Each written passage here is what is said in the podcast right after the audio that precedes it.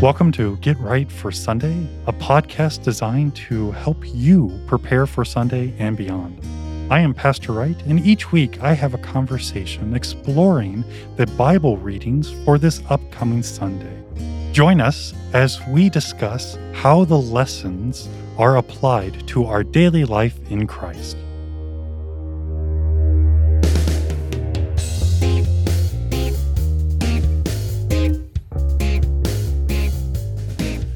Welcome to Get Right for Sunday. I am Pastor Wright. And I'm Vicar Hill. And today we're going to look at the readings for the 21st Sunday after Pentecost. If you'd like to listen to all the readings, they were dropped on the reading podcast shortly before this podcast. Today we're going to look at St. Mark chapter 10, verses 23 through 31. And this is really a continuation of last week's reading. They're connected. It is a in this connection, it's not that it's a continuation of the same story, but the same concept and the same aspect of being rich, having heaven. Where's your reward? What are we to do? Can I earn my way into heaven? Can I buy my way? What have I given up? What have I not given up? And Peter talks.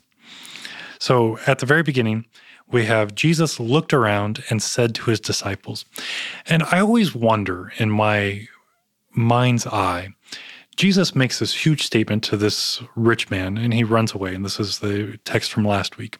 He runs away sad because he had great possessions and he was told to sell everything and give it to the poor. And I always think that's real important because it's not just sell everything so you don't have anything. Mm-hmm. Now he would be more rich, but give everything away. And he goes away sad. And so the rich man has left and I wonder, does Jesus immediately turn around and see this blank look on the disciples? And, okay, guys, let me tell you what just happened. You know, does he have to explain everything or, you know, do they get it? And he's like, good guys, this is what's happening. Uh, you know, let me, let me give you the, the in-depth scoop. I, I like to think that he looks around after this encounter with the rich young man or mm rich young r- rich young ruler and he can kind of sense that they don't really get it. That's what I like to picture. Okay.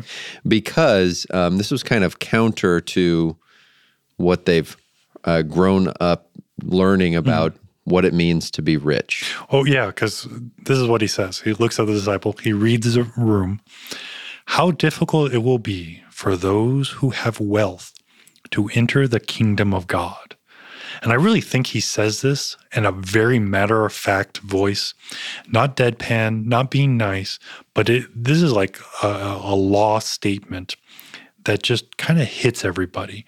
And it's not done with this mighty force and you're going to feel it, but there's a lot of gravity to this statement. And I like the uh, just a, a, very small note. I like the exclamation point yes, the ESV put on that because yeah. it is kind of um, I kind of picture Jesus turning to them and kind of proclaiming for everyone to hear, but not singling out anyone in that particular crowd. Yeah, uh, kind of more referencing what's been going on, and now he's turning to them and making a point that's bigger than just any one person there it applies to everyone. No, I, I appreciate that because, again, the disciples don't get this. And the disciples were amazed at his words. And this word amazed, they weren't like, yeah, we're sticking it to the rich. Good job, Jesus. This is actually very contrary to what they know and understand. You see, in first century Palestine, Jerusalem, this area, to be rich meant God loves you. God is giving you all of this. You have found favor with God. So now that you you are made rich. Now you're made rich to help the poor, help the families, participate in everything. But this was all seen as directly from the hand of God for whatever reason. Mm-hmm.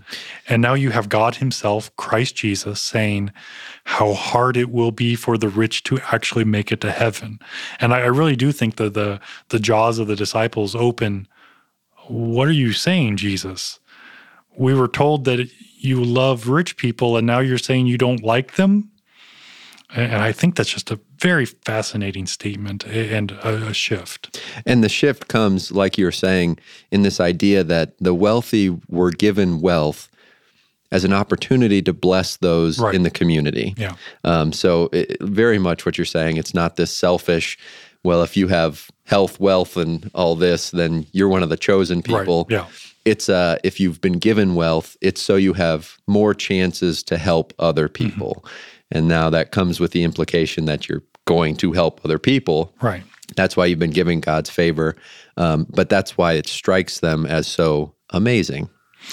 And so the, and Jesus said to them again, and I love this again, children, how difficult it is to enter the kingdom of God. Right there, I think, is a huge statement. And if we stopped right now, we could talk forever just about that. And it's the idea that we're looking at what must you do to enter heaven? This isn't the same question as the rich man. This is the implication of what God has laid before us. How do we get into heaven? Jesus says it very clearly I am the way, the truth, and the life. No one comes to the Father except through me. That's huge. And we struggle with this because what must I do? How can I do it? And so Jesus continues It is easier for a camel to go through the eye of a needle than for a rich person to enter the kingdom of God. And again, the, the, this picking on the rich people. Didn't God give them all their money, all their possessions, all their land? And now Jesus is saying, they're probably not going to make it to heaven because of their wealth. And this is that famous statement that I'm sure everybody's heard of: the camel in the eye of a needle. Yeah.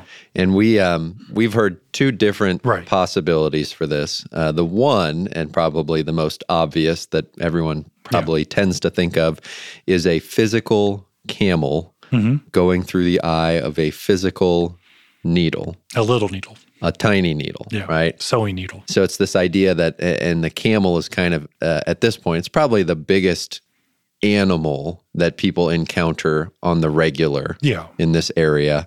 So it's this idea that it's like the biggest animal, the biggest thing you've seen going through this tiny little hole. Yeah. And I, that just really points out the impossibility of what Jesus is talking about, about entering eternal life. And the other uh, school of thought on this is there was actually this thing, it was called the needle, uh, the eye of the needle, and it was to enter into a city. And the camel, with all of its baggage and, and packs and everything, could not go through this hole. So you had to unpack your camel and then get the camel to kneel down and go through this hole. And then on the other side, you repacked your camel and went in. And it was for security reasons. It gave you know you couldn't just run through there. And it was the idea that it was a really a pain to get your camel to go through this. So either way it, it's it's hard. And we kind of like this as a as a both and yeah. um, thinking of this either way because uh, with the second option that you gave or the second way of thinking about this is we love the uh, we were talking about this before we love the you have to physically unload yes. what you are bringing with you. Right. Um, and that becomes relevant when you're talking about following jesus yeah. and getting rid of things like your possessions. So pretty uh, pretty neat uh, imagery there especially on that second one. And so either way and, and i like the the um, and or whatever way you want to look at it it's hard. Um, the the physical sewing needle and the physical camel i mean I stand at six foot four. And do you know how far I have to look up to see a camel? The few times I've seen those things are huge. I mean, there's nothing small about them. And the whole idea of it going through a needle, whatever way. And Jesus, you know, again, the disciples, and they were exceedingly astonished and said to them, and I really do think that this is. Uh, just flabbergasted. Then who can be saved? Jesus, God loves these people. Look what he has blessed them with. And you're equating them to being squeezed through a sewing needle? What chance do I have? Mm-hmm. And Jesus looked at them and said, With man, it is impossible. There's no way we're squeezing a camel through a needle. but not with God. For all things are possible with God. I would like to stress right here that yes, God can do anything. Will God do anything is a different statement. And we also have to remember who and what God is, how he acts, what he has said he would do, and how he will promise to do these things. And I think it's important here to note that what Jesus is saying here with man, it is impossible, but not with God. In that phrase, he's specifically talking about this issue at hand, Yes. which is entering the kingdom Yes. of God. Granted, he goes on to say, for all things are possible with God, but I think it's important to keep in mind that in this instance, what is impossible before them is entering the kingdom of God. We cannot stand before God and say, you know, Jesus died on the cross for all my sins, but I'm good. Go ahead and just open the door, let me in. This is something that we cannot claim. We cannot fulfill God's law. We cannot find favor with God by our thoughts, our words, our actions. We can't buy our way into heaven, so on and so forth. And so, yes, very much in this context, what Jesus is talking about, your salvation is impossible for you to complete. It is only through God. And that stands for the rich person, Yes. as we have in this instance, or the poor person, or the middle class Yes. person. Everyone Everybody. Uh, is kind of uh, on the same playing field here. I like uh, before we, we were recording, uh, I like what you said that Jesus really kind of just knocks everybody on the same playing field and says, It's about me for you. None of you are worthy Yes. of entering the kingdom of God, rich, poor, whatever your station in life may be. Anytime Right. one enters the kingdom of God, no matter who you are, it's a gift. But then you got St. Peter. Love St. Peter. Peter began to say to him, and I, I'm kind of curious. I, I don't know how big Peter is to Jesus, but I think he's, I think he's an older guy compared to the, the other disciples. I think he's big, bolsterous, and, and I see his hand on his chest and his, his other hand out, just pointing, you know, randomly. And, and he says, See, we have left everything and followed you. And I, I think this is an again an exasperated statement because he's not rich and he understands what the rich are supposed to be doing with their money and how God has blessed them. Mm-hmm. And I don't know if he's doing this. Jesus, we've left everything for you. We're in, right? And and I don't think that's out of bounds here because Jesus has just kind of said, well, the rich, it's impossible for them to get to heaven. So I kind of like to think of Peter as looking around and going, well, I'm not rich. Look what I gave up. We made it. so I'm in. Um, so I think it's kind of, it, it- I take it as more of an immediate reaction to what Jesus said. And then Peter going, so we're good here, right? Yeah. Because I don't fall into that category. I, I really like that line of thinking. And it's all for the wrong reasons. Because his focus isn't on Christ, his focus isn't on salvation. It's, I've given everything up. Look how good I am. I, I don't have what you're talking about. So, and I like what you said. So, so we're good. It, it's almost uh, it, it can come across as a moment or a statement of self congratulations because he's trying to affirm what he has done in giving up things to follow Jesus, and it brings up an interesting uh, interplay of okay, who then is worthy? If it's not the rich. Is it the poor? If it's the poor, I want to be counted in that group because look at my past. Yeah. And again, Jesus quickly, and, and I really do appreciate, I, I- I think Jesus is very quick in his answer, but it's not to beat Peter down. It's, you missed it, Peter. Let me tell you this.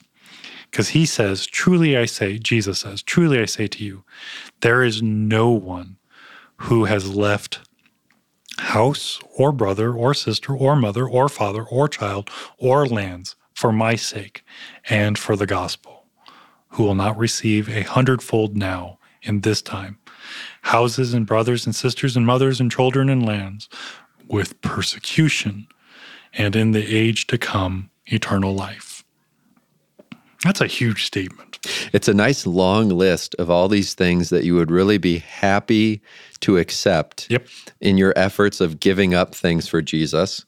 Oh, I'm going to get I'm going to get a hundredfold in this time of houses, brothers, sisters. So it all sounds good on the Yep. surface. Uh, but then he sneaks in persecutions, which is great. Yes. And we got to realize that's what we suffer through, in, with on this side of heaven. Look at our relationships. Look at just the fact of our life on this side of heaven. It's all about persecution because it's sin. And the world, the devil, even our own flesh is going to actively work against the gospel. And the, the statement, there is no one who has left house, brother, sister, mother, father, or child, or land for my sake or for the gospel, who will not receive a hundredfold. My question and my challenge is have you really left these things? Mm. And I, I've often wondered that. And I think Jesus is really laying this statement out saying, Have you really divorced yourself, left these things for my sake? And can you go into that a little bit more because this is this can be kind of confusing mm-hmm. because are we to leave our families? I abandon everything. Just wherever you are, if you're driving, pull over, leave your car, and Keys in the ignition. yes, so somebody else because you, you're, you're you're giving. I, I think that's a, a interesting point and, and problem because are we to give everything up? Yes, absolutely. But what does that look like? Are we all supposed to join a monastery, a nunnery, and live this life of absolute poverty and doing nothing but doing church every day? That's going to be really hard. I, I'm a father and I'm supposed to take care of my children who God gave me. I have a wife who God gave me. I have all these things that I'm supposed to take care of. Do I just abandon them and say, I'm doing God's will? Of course not. This statement I hope you're still in your car. Yes, yes, way. please stay, stay in your car. The statement is what is your attachment to these things? And, and this really becomes a first commandment issue. And this really piggybacks on last week's what is the obstacle getting in your way of trusting and loving and fearing God as you should? Mm-hmm. Is it your wife? Is it your children? Is it even church? And it's very much what St. Peter just said. Jesus, we gave all this stuff up for for you. Aren't we great? And I, I see Jesus rolling his eyes. No, Peter, you missed it. Thank you for bringing this up because this gives me a chance to show you what I'm talking about. Be a good father, be a good husband, be a good fill in the blank because I have put you there to serve me, to serve your neighbor. This doesn't mean that we abandon everything. Um, it's the St. John 10 text when uh, he says, Whoever hates his life in this world will save it. And this doesn't mean that we hate everything. It means that we're not attached to these material things. There's a sense of um, we're given so many gifts Right. from God, but those gifts only become problematic when we put those in front of the creator that gave us those gifts. And, and it's hard because, I mean, how, how hard is it to look at the things in our life and say, I earned this, I deserve this, I use this, you know, however you want to put it. And we start putting our trust, we start putting our hope, you know, and connecting ourselves. Uh, like last week, identity. Now, does our identity come with how big our house is, how fast our car is, how uh, good our clothes, you know, whatever you want to put in there. And Jesus, and I really liked your, your statement earlier, knocks us all down and says, Heaven's given because of me, not because of fill in the blank. And this is really hard because if the rich are out and the poor's out, where am I? and it's do you have faith in Christ? Do you believe that his work is given to you and the impossible work that is set before you is fulfilled in Christ for you? And at the end of the day, that's where we need to go. And that's where he's leading the disciples, and that's where he's leading you. And then he makes this statement again. And this is a hard statement on a couple of levels. This is the last verse. But many who are first will be last, and the last will be first. And, the first reason that this is hard is, of course, you know, you want to say, "Oh yeah, the, the rich will be knocked down," and but but they'll make it into heaven, or you know, they'll they'll they'll just be last. And but me, who has always been last, you know, I'll be first, and I'll, I'll have all this good stuff. Finally, I'll get the, the, these good rewards. Uh, I read a commentary that actually makes the statement that those who have been first in the kingdom of God, for whatever reason, on this side of heaven, will be last, as in they won't make it. And I really like that comment when you look at the preceding context when we're talking about Jesus' interaction mm-hmm. with the rich young ruler, because this was someone who, um, whether he was a Pharisee or just a faithful Jewish person at the time, had kept the commandments mm-hmm. of God. Thought he was in and was looking for what else do I have to do to inherit eternal life? He thought he was on the in, right? and Jesus gave him one one thing to do: sell everything you have, give it to the poor, come follow me. And he couldn't do it. Right. And so he finds himself, and now he knows on on the out, or whether he knows it, we know. Right. He's on the outside looking in now because he did not choose to follow Jesus when he calls him. And I'm pretty sure he was a good guy. Mm-hmm. I'm pretty sure he used his wealth in good ways. He was first and now he's last outside. And I also think this applies to Peter. And I like the idea, again, on the outside, this rich man was doing all the right things. Good guy, good uh, situation, but it was all just physical outward appearances. I haven't murdered anybody. I'm not sleeping around.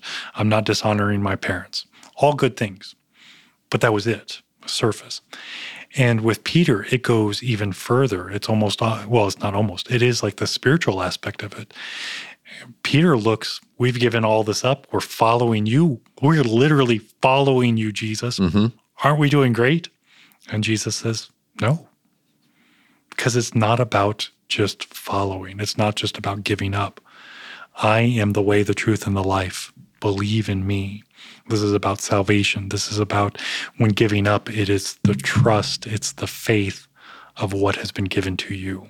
And it's interesting because Peter, uh, while he is following Jesus, he's been called, he's been chosen. Yeah. And this is really not his own work. He's right. been given the gift of faith. And so I think uh, it's an interesting point to, to kind of read this as, in some, some case, pointed right at Peter, who mm-hmm. might be seeing himself as among the first of Jesus' followers, um, the, the, ones who are the most holy. And he, like everyone else, is being kind of knocked down a peg and reminded that we're all unworthy yeah. of eternal life. Uh, it's only that we're given that as a gift in Christ.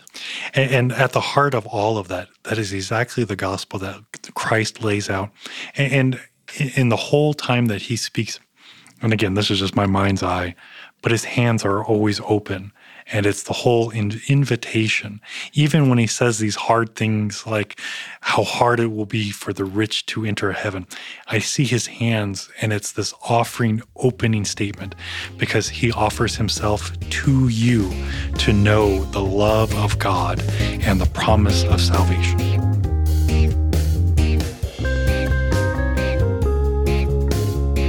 Thank you for listening to Get Right for Sunday.